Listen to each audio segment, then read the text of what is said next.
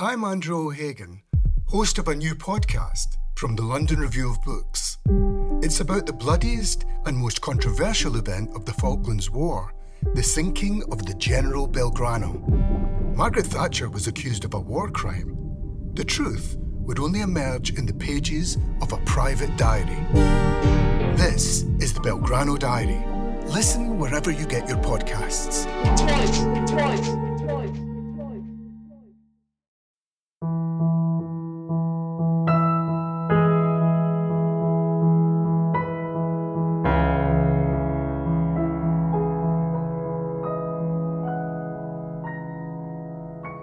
Hello and Happy New Year. You're listening to the London Review of Books podcast, the first episode of 2024. I'm Thomas Jones, and today I'm talking to James Meek, novelist, journalist, and a contributing editor at the LRB. He has a piece in the latest issue of the paper on the new TV, or the old new TV. It's a review of Pandora's Box The Greed, Lust, and Lies That Broke Television by Peter Biskind, which covers, as James puts it, the time some perhaps premature nostalgists are already calling the golden age of television, from the debuts of Oz, Sex and the City, and The Sopranos in the 1990s to the recently finished Succession. Hello, James, and thank you for joining me. It's a pleasure. So, there's a story here about money, about the way TV is funded and the way that's changed over the decades. And there's also a story about technology and the way that's changed. And then there's a third story about the TV shows themselves. of course, those three stories are interrelated or intricately interwoven, as is sometimes said of the plots of TV drama. Um, and it's perhaps hard to remember now what TV was like 30 years ago.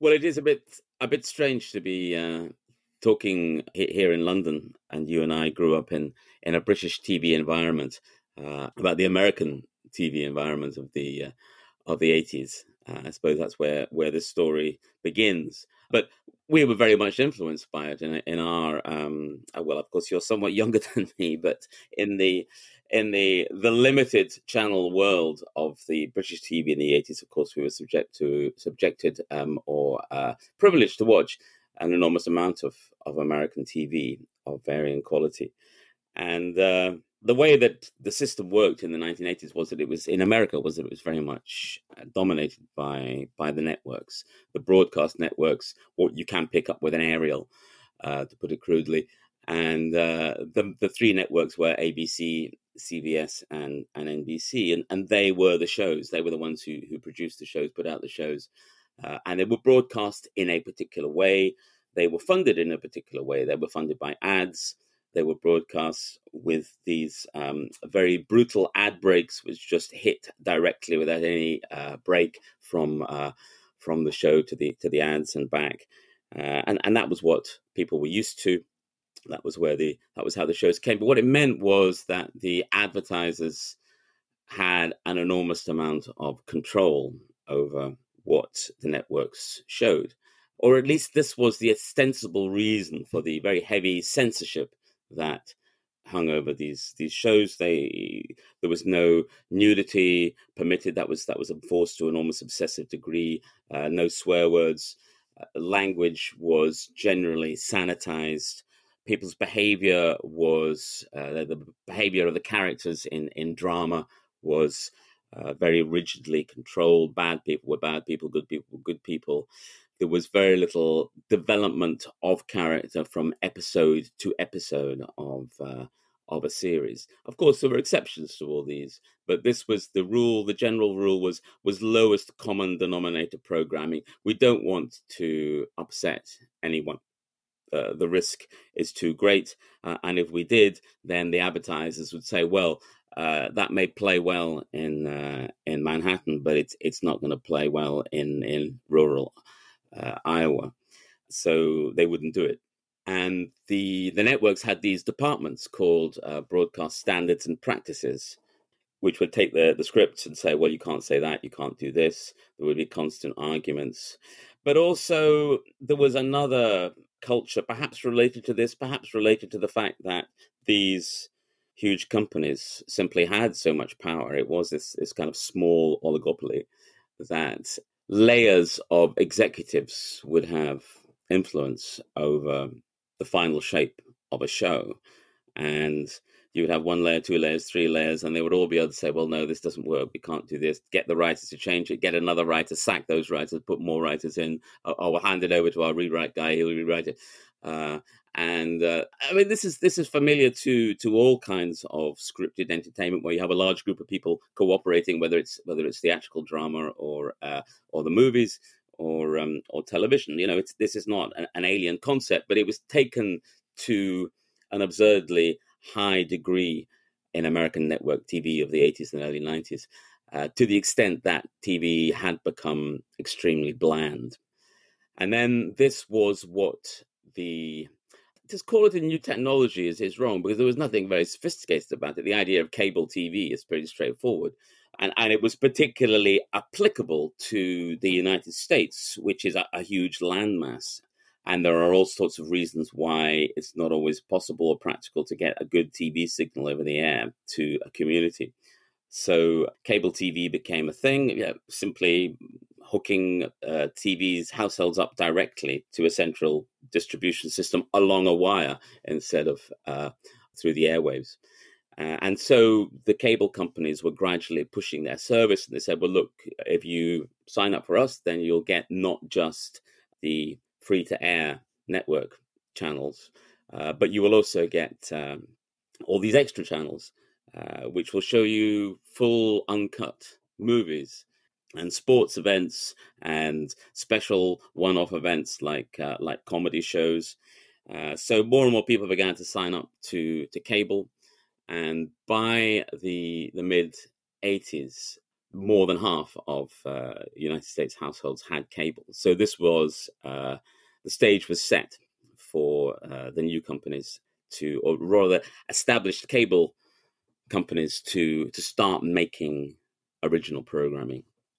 And I mean, there's an analogy here which you make in the piece, and which is you know is present in Peter Biskind's work. That his one of his previous books was about the new Hollywood of the 1970s and the way that that you know the demise of the studio system and all the rest of it. And so there seems to be an analogous story between what happened to the movies then and what happened to TV 20 years later? Or is that slightly forced?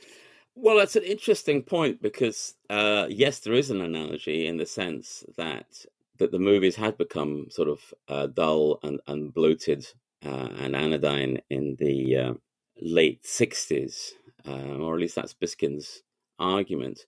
But what was interesting about it is that you couldn't say this was because of advertisers and it was almost as if actually this whole point about um, advertising is is a bit of a um, of a red herring, and, and perhaps there's a kind of inevitable arc of showbiz bureaucracy that uh, when there's a lot of money involved, a lot of money at stake, there is a tendency by the creative people to try and always push the boundaries and to do more exciting and interesting things while also making themselves money.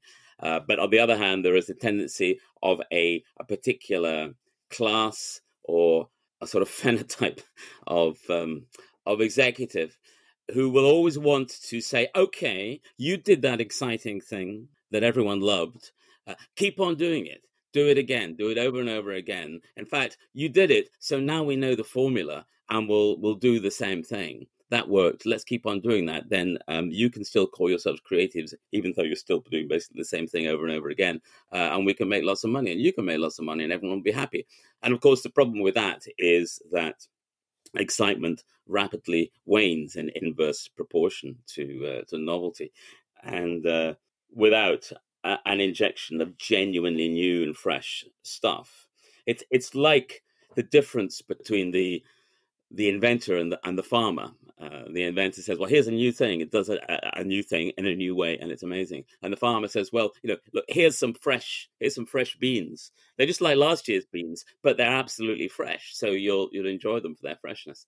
And the sort of the farming approach seems to be the way that a certain kind of uh, mindset of executive will always bring to to the creative horrible word creative industries uh, and the the inventive approach is is something that is people are always trying to push in from the outside but struggles to get in and maybe it sometimes takes uh, a, a, technological leap But in the case of the new Hollywood, it was more just that people were bored.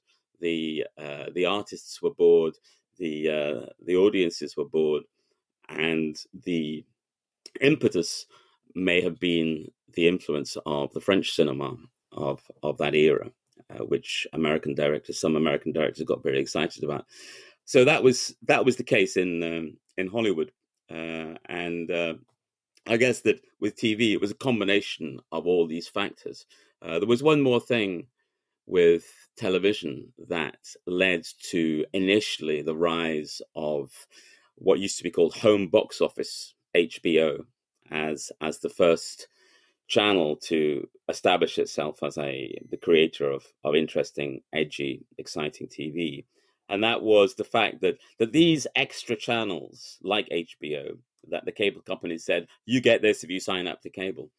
They, you know, one of their main selling points was, well, you can watch movies that have just been uh, released in cinemas on on TV through cable, but that became no longer a reliable uh, marketing tool, uh, income stream for them because uh, the uh, VHS and DVDs came along so instead of watching stuff on cable, uh, having to wait till it came on cable because I don't want to go to the cinema, I'm not a cinema guy. I'll, I'll watch it on TV. Uh, people just bought DVDs of the things they liked or VHSs, and and so the premium cable, as it was called, like HBO and Showtime, they had to come up with some other way of of getting subscribers, and uh, they thought, well, we're going to have to make original programming. So that's what they did. And they were able to have swearing and nudity and more extreme violence or not more extreme violence? Yes, I mean, you could say quite they, a lot. I mean, that's one of the odd things about the sanitized TV. You could show people.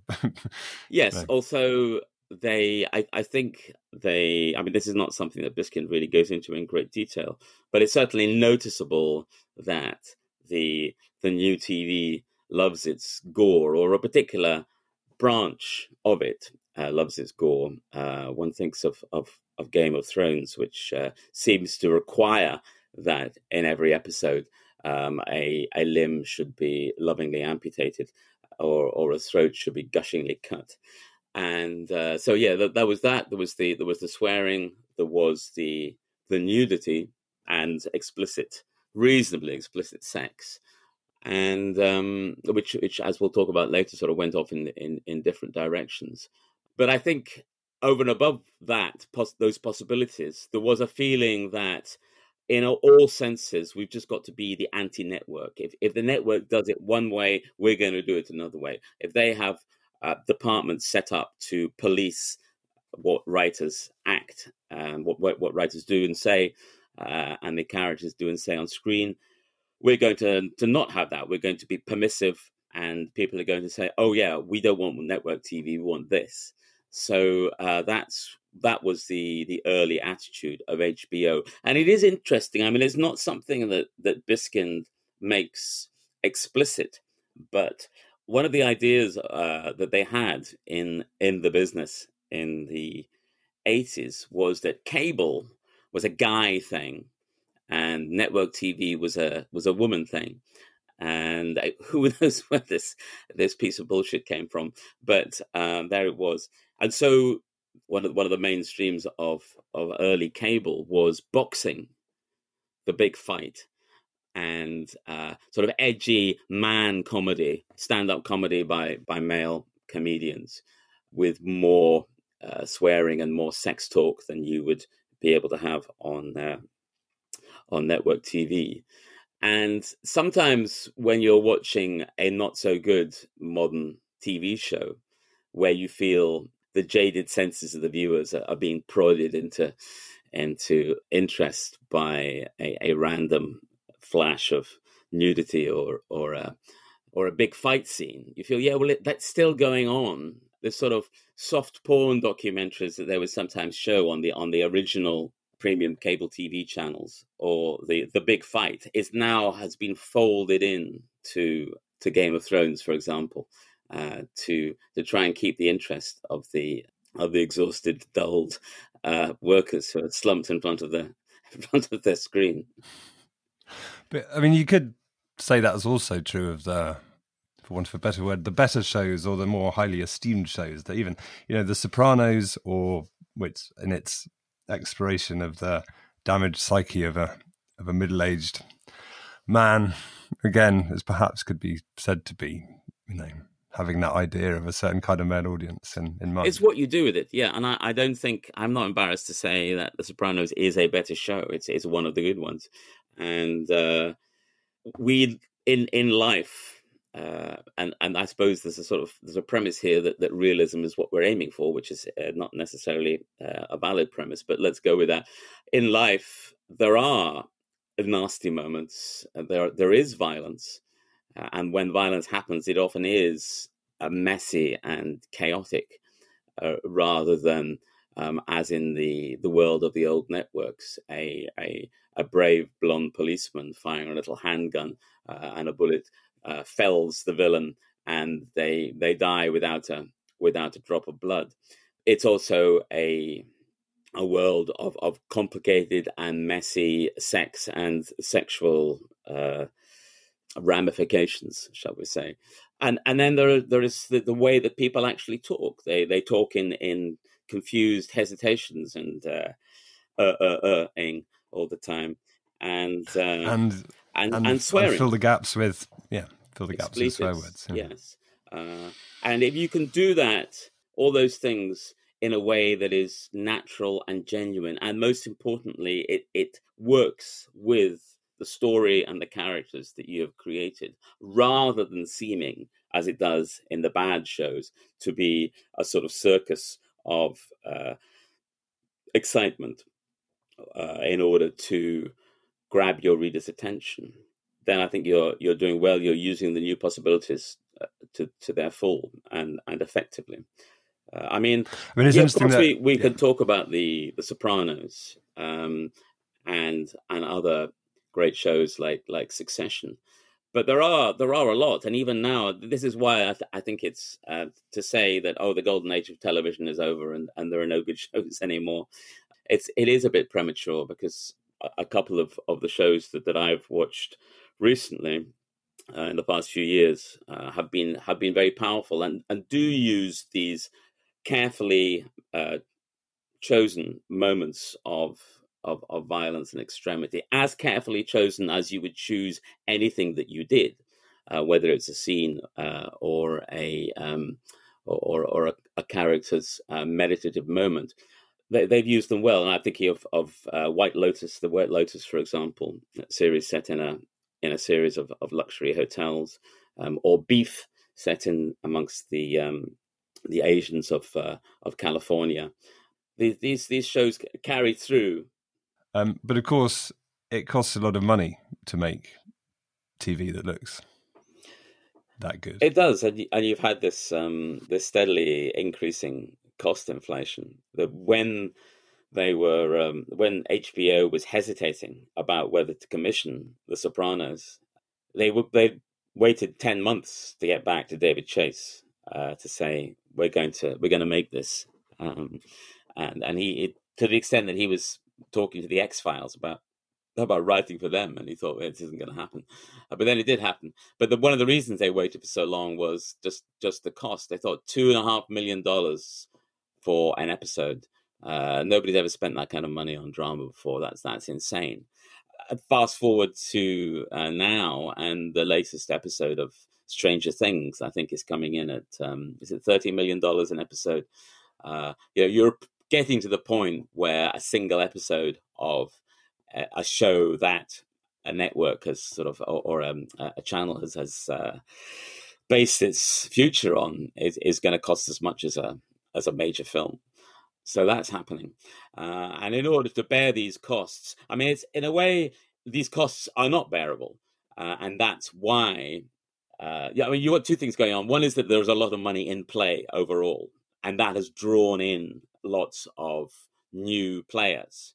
But at the same time, if all these new players are spending this level of, of money to try and make this kind of television, then it's not sustainable. Uh, levels of debt are too high.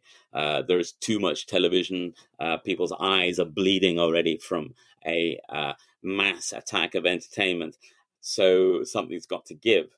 So that's that's the pressure that has both driven up the prices, but also caused this extraordinary wave of, on the one hand, consolidation, on the other hand, uh, bringing in these these new players um, like Netflix, uh, Apple Plus. Um, Apple has now joined the fray. Amazon, and at the same time, causes this wave of mergers and consolidations, uh, and at the same time, have caused this scramble to try and buy any intellectual property which already has a fan base, which already has shown itself to be popular in some other sphere.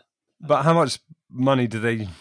I mean, there is a problem with the, even though it's getting more expensive to subscribe to all these channels and or streaming services, and if you if you were to sign up to Netflix and Apple and Amazon and Disney and Paramount Plus, mm. you'd be spending an astonishing and, amount uh, of money on watching TV. I mean, I, I hate to say it, but uh, you have to add the license fee onto that if, you're, if you happen to be watching TV in Britain. Um, I did actually do do some um, for a British person if they wanted to subscribe to everything. I, I think it was it was certainly in excess of hundred pounds a month, um, and I think it's important to. I've, I've been seeing or talking about all this through the prism of drama but it's um, important to, which I suppose kind of comes under the larger heading of of uh, entertainment. But it's important to remember that there are the two other big planks of, uh, I suppose, let's say TV. There's current affairs, and there's sport, and um, I think particularly sport is is a big part of this.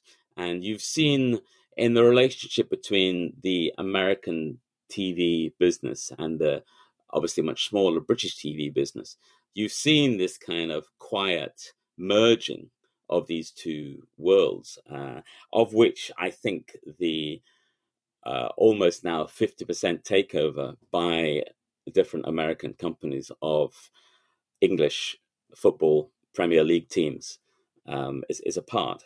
So, you know, the, the when uh, Murdoch sold off Sky um, it was Comcast, the big American cable TV company that uh, took over Sky TV channels plus uh, Now TV. So you you've got this, um, and and we are subscribing now directly to all these American uh, companies. You know, we're not we're not watching American TV necessarily because the BBC or ITV bought it, as would have happened in the past we're going straight to the coffers of Netflix and Amazon and Apple. Um, we're paying our our fees now. As the, the, kind of the TV watching peasants are now paying their their um, feudal duties to the the lords of the of the manor in um, in California these days. So, and along with all this, along with all this, just to finish, um, we have the third strand, the current affairs strand, which is kind of limping along in in the wake of of the entertainment and sport. And it's very striking now. I, I hadn't realized until I, I started reading up on this to write this article how much of a, of a new oligopoly you have now in the United States. And it's a complex one. And you might say, well, you can't talk about an olig- oligopoly because you have old media and then, you know, as as you had in succession you have old media and legacy media and you have the new new tech the tech bros um, with their entertainment product um, but still it, it is striking that the uh, entertainment and the and the news uh, channels in the states are now all kind of nested in the same in the same corporations NBC, ABC, CBS. You know, they're all linked up with um, with movie studios or um, with big entertainment corporations. Uh, and and you can say, well, they always were, but it's it's it's a much um, it's a much t- tighter organization now, um, and now it's much more it's much more global as well. I mean, it's interesting that you an interesting Freudian slip, perhaps earlier, that you talked about uh, readers rather than viewers, and there is, and the idea, and and I mean, different words are used for different genres of, TV and of novels. But I mean, you could say that the shows that you prefer are drawn to and often get more highly praised could be described as perhaps the equivalent of what, for want of a better word, is known as literary fiction, which I guess something like Succession or White Lotus would would fall under. And you know that Game of Thrones is is fantasy, and that a lot of TV is well, they're crime thrillers, they're you know variants of the of the of the cop show. You know, and of course, The Wire, which you also talk about, which is a cop show, but it's uh, it doesn't really follow any of the rules of cop shows. I mean, I quite like the ones which are still genre shows and are still, in a sense, trapped by that. I mean, you mentioned The Shield, which you, you know, don't like, but I I just think it was really good. And one of the things that that I liked about it is the way that it um you know it kind of it is it has these constraints I mean, they're not not quite like the Oulipo, but it does. It's a cop show, so you have the crime of the week that needs to be solved, and you have the antagonist of the season, and you have the, and it so it, it is still a crime show in a way that is almost recognizable from those eighties crime shows of the networks. But the way that it sort of pushes against and is constrained by those genre constraints makes it interesting to me. Of course, you know you you have a point um, about about the constraints of of a genre, but I think also you were talking about literary fiction, and it's interesting. Again, this is not something that Biskind really makes um, very explicit, but it's interesting to look at what happened with with Hollywood and um, the way that these films that we now consider to be classics uh, from the 1970s. Uh, and when I say classics, I mean not simply that. Three things happened. A lot of people watched them. They were blockbusters. People queued to see them. All kinds of people. Another thing was that the critics thought they were they were really great. But also uh, now there's a sort of a third stage of adulation and pantheon uh, adding to, which is that academics will will talk about them uh, in universities. Uh, they've got that sort of seal of of approval, and you had all this the popularity plus critical success plus academic success in one film or in one set of films, and I think that's what that's what Biskind yearns for. Um, his idea of a great work of screen art is one that is not only good in the in the judgment of the, the critical academic complex, uh, but also that the punters love it too, and he feels that that is what we have we have lost, uh, and it's with Hollywood, you have uh, this divergence in the in the seventies there were movies, but now there are art house movies, and there are um, there are blockbusters, uh, the Star Wars franchise, the Marvel franchise, and so on. Uh, and they're bec- it seems they're becoming more heterogeneous, and uh, you could say that, that the way that th- this sort of part of filmmaking shifted away into a new realm of uh, so-called art house films is a parallel to the idea that there is fiction and there is literary fiction. And it hasn't quite been articulated in a terminology in television. Uh, and perhaps that's because it hasn't yet happened. Because even in the the shows that there isn't is is there a TV show which is explicitly setting itself up? Um, I think there's a phrase in in the book that somebody, some critic used uh, that says something like uh, AMC, mentioning AMC, another um, cable channel. AMC shows come pre-approved by the Manhattan elite.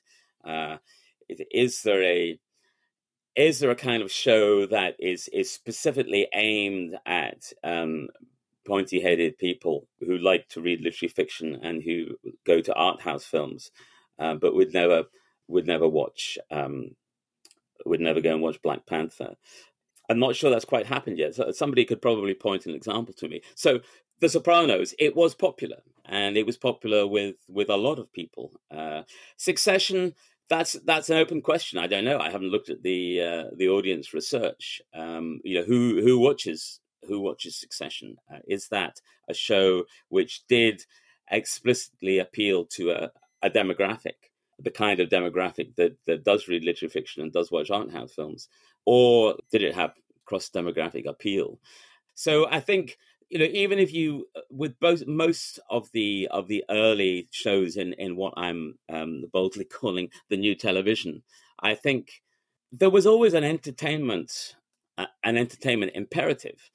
It was all very well to be extremely clever and profound and interesting and subtle, but in the end, you wanted lots and lots of people to watch it, lots and lots of people of all kinds, and the shows like like The Wire and and Breaking Bad. I mean, Breaking Bad. It, it's hardly a, a a gentle and subtle meditation on the problems of of drug abuse. There's a lot of killing in it, and it has these sort of memeable moments of violence. There's, uh, I, I, think Breaking Bad is is brilliant, and I think it's uh, it says some profound things about the way people are.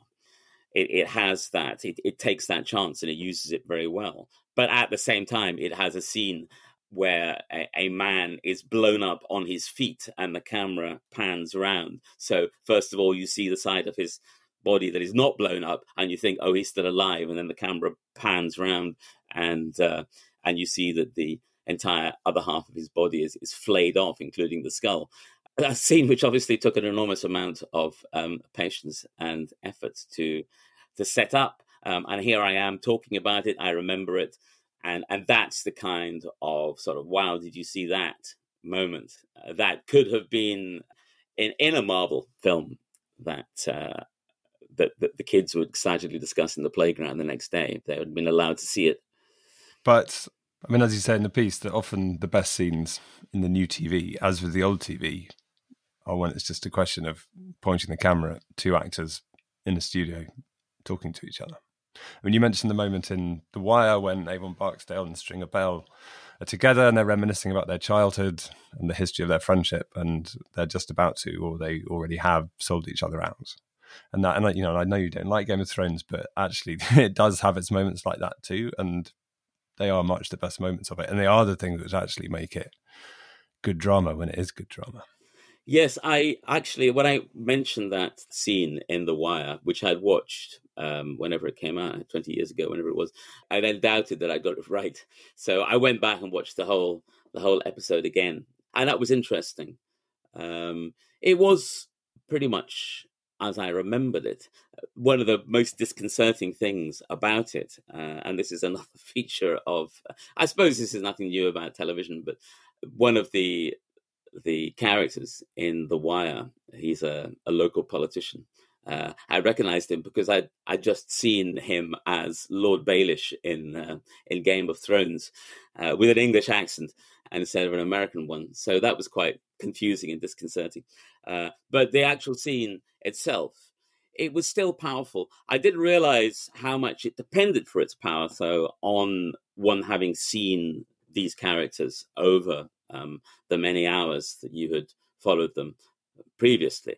That that's part of what gave it its its intensity. But it was it was a quiet scene. It was on the balcony of um, I guess it was Stringer Bell's apartment, uh, and these two drug gang leaders, um, both of whom had sort of made it uh, to a new level of, of power and wealth and sophistication, and they they both stood at the brink of, of a new and better and richer life of success. And yet they both knew that the one was plotting to kill the other. And it was handled very, very delicately, very gently, and very believably.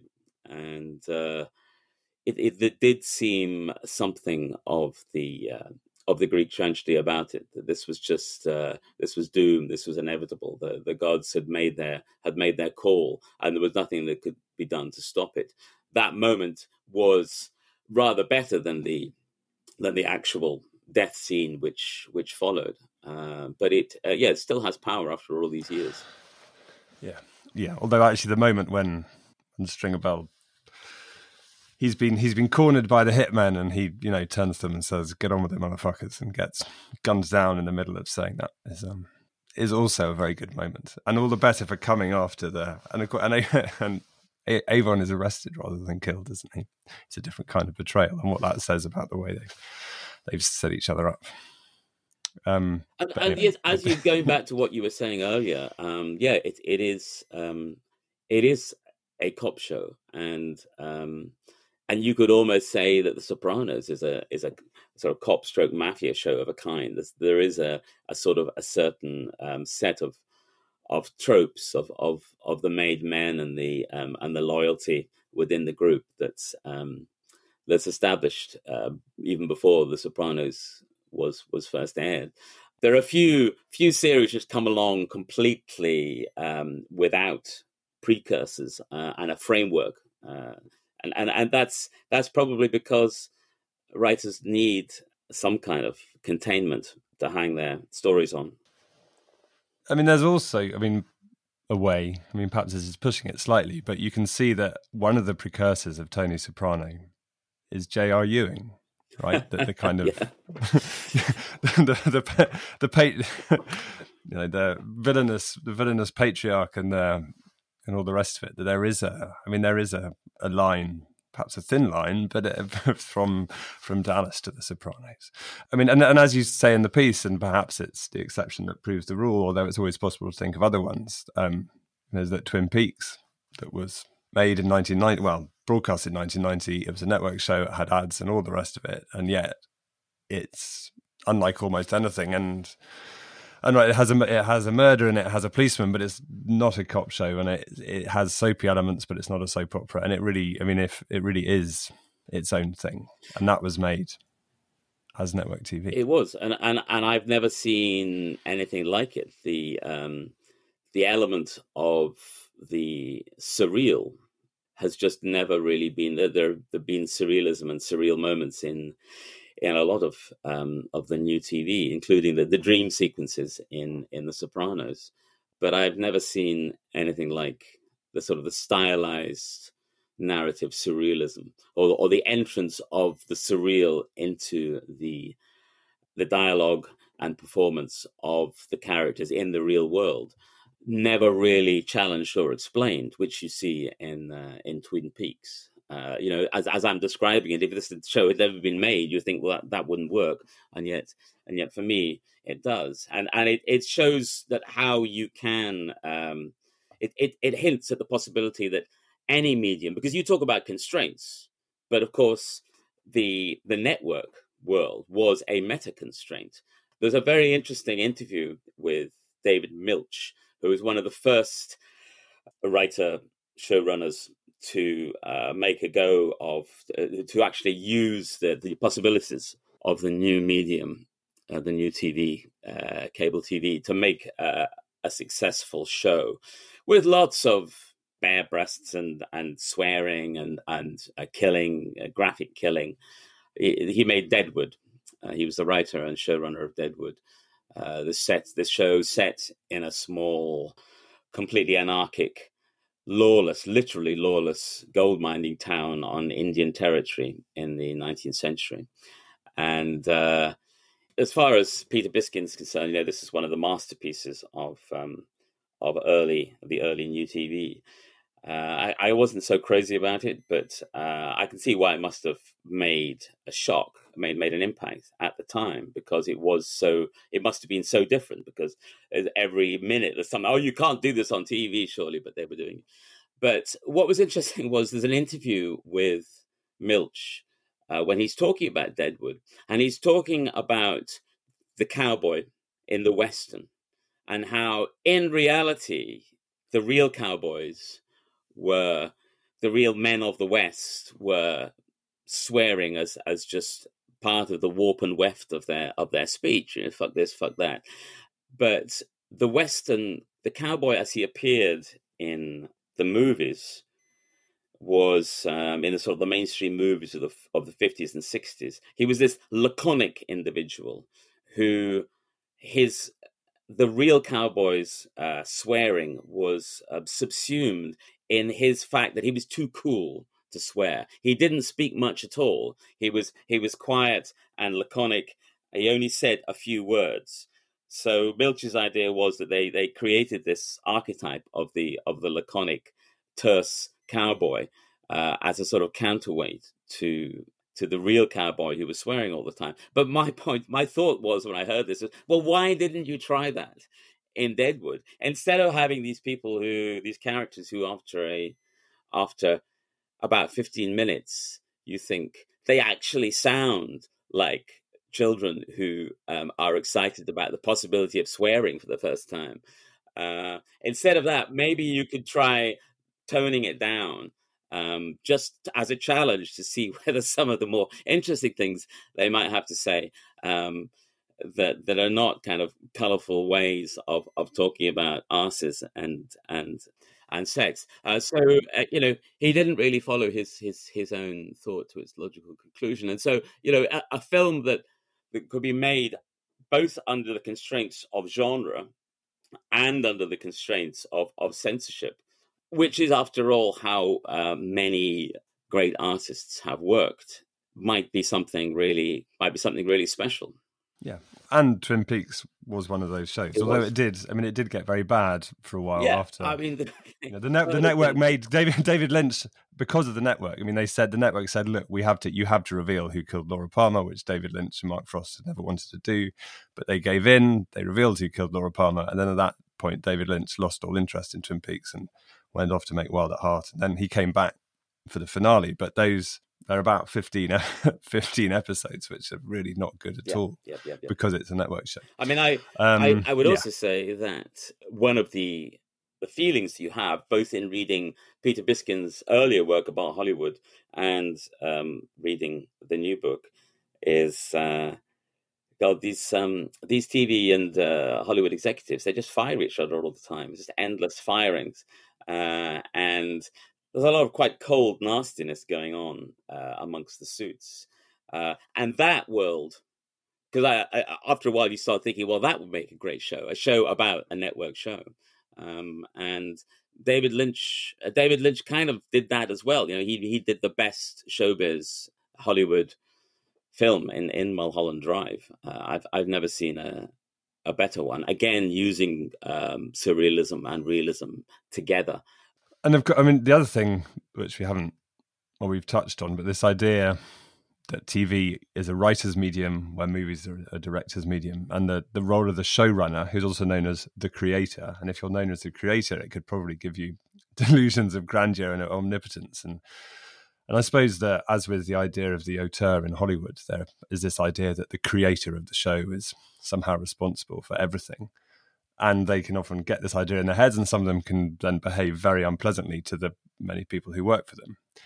But at the same time, you can exaggerate the importance of the role of the the creator or the showrunner because they are not doing it entirely by themselves by any means at all. And I mean, there's an argument that Tony Soprano owes at least as much to James Gandolfini as he does to David Chase. That David Chase wrote him, but it was Gandolfini who who brought him to life, as it were. Yeah, I, think there's a lot of truth in that. That that Tony Soprano does owe as much, if not more, to James Gandolfini's performance as it does to to the writing. Um, but there's another element which is more difficult to sort of talk about, but very interesting, which is an exceptional and a vital skill, perhaps the most vital skill, the casting. Because had they not chosen James Gandolfini, imagine if it had been someone else, another actor. Um, it would it have would it have worked? Perhaps not. And and so that that element of casting, that that thing that just happens once uh, and is so sort of ephemeral and so fateful, uh, I think is is absolutely vital. I think if, if you in in a, a, medium where there are so many different things that all have to go right for for there to be success, I think that one sometimes gets gets overlooked.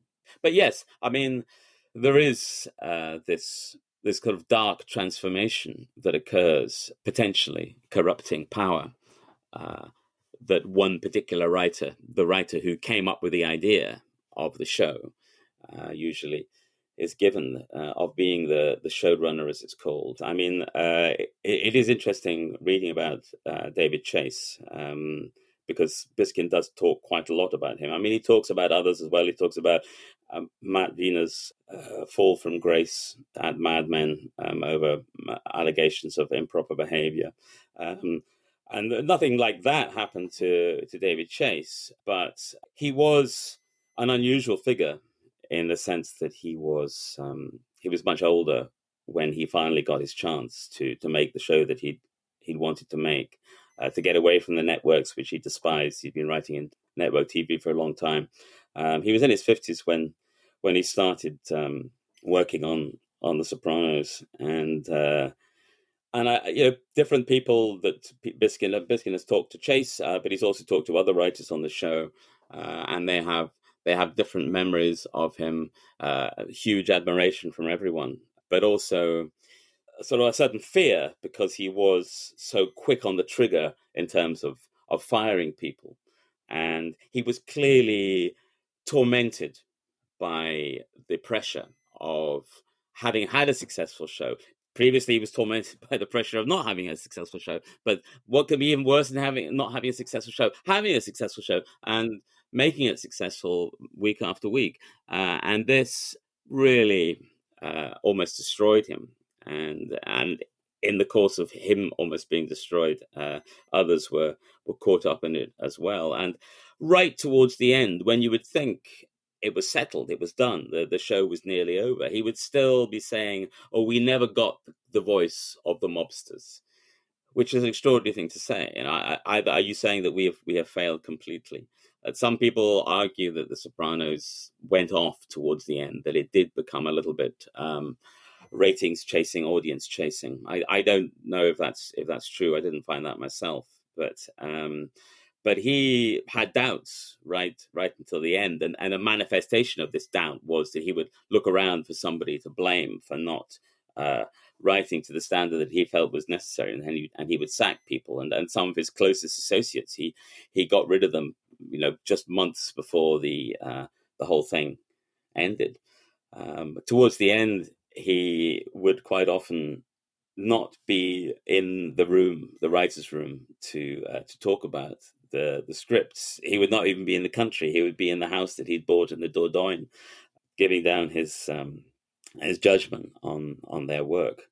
Uh, so um, it was sometimes reading about it, you feel that it was almost like a kind of shadow Tony Soprano going on. That where you had where you had a a, a weekly hit, uh, a weekly whacking uh, in in uh, in the, the writing room, it was a weekly firing. But the other thing about the money is that we've you know said TV's a writer's medium and so on, but all of these many millions, a lot of it is not going to the writers, and of course they have been on strike. It's under the network model that if a show that someone had written on was broadcast on the telly, they would get some money for it. And with the streaming services, it's much more you're paid whatever up front, and then that's all you ever see. Yeah there was a clear path in the past um, for, I suppose you say, an incentive um, for success for a writer. Uh, it wasn't just that they would write the show, the show would be broadcast, um, they would get paid for it, and that was it. If the show was successful, the likelihood was that the show would then be uh, rebroadcast, uh, i.e., is, is known as syndication. Also, if it was sold overseas, as a successful show usually would be, um, in both cases, the original writers would get a share of of the the income from that. Under the new system, particularly this is particularly relevant to streaming, uh, that doesn't happen. Uh, it's a one-off fee, so you will often see these very very big headline figures. You know, Netflix has signed up um, a producer for three hundred million dollars. Wow! but um, that doesn't necessarily go to the writer, and, and whatever proportion goes to the writers, uh, it's a one-off, and uh, and there's nothing more after that.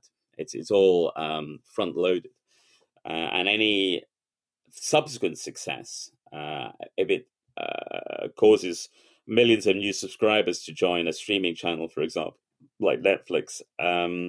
That will go to Netflix, not to the writer. So yes, that was very much a cause. There's, on the one hand, we we're not getting our, our pay is less um, now than it used to be uh, just for writing the show. But on the other hand, the, the prospects in the future are are minimal compared to what they were. You know, there's not even the chance for for great riches now. But one of the things that um, I read about uh, before I, I read Biskind's book um, that is happening now is that it's quite common now for a group of writers who are working on a show um, to be paid off and just let go completely before the first um, minute of the show is shot. So um, it's like, thanks very much. You've done your work. We'll never see you again. We don't care who you are. Goodbye. Um, and they, they sort of feel themselves as having created these characters and uh, and put an absolutely essential investment into the the show, but at the same time they're kind of cut off from it. They're they're orphaned um, before it even before they even start making it. And if, if they need to make changes while it is being shot, which they inevitably will, then some other writer will will have to get involved. Uh, and and this you know, clearly this is going to have a deleterious effect on the show. If you're doing shows that way, if you're treating writers that way, if you're treating anyone that way, if you're treating actors that way, because they're also suffering from this kind of uh, clawback of residuals, then ultimately you will go to the next stage of the entertainment cycle, which is that stuff becomes bland, boring, and people lose interest, and uh, they have to start again with a new wave of um, of innovative creators. James Meek, thank you very much. Thank you, Tom. You can read James's piece in the 4th of January issue of the LRB, along with Andrew O'Hagan on Robert Louis Stevenson and Deborah Friedell on Katherine Mansfield. And there's still time to subscribe to the LRB's Close Readings podcast series. There are three new series this year Colin Burrow and Clare Bucknell on satire, Adam Schatz talking to Judith Butler, Pankaj Mishra, and Brent Hayes Edwards about some of the revolutionary thinkers of the 20th century, and Emily Wilson and I are back with a new season of Among the Ancients. The LRB podcast is produced by Anthony Wilks and Zoe Kilbourn. The music is by Kieran Brunt. I'm Thomas Jones. Thank you for listening.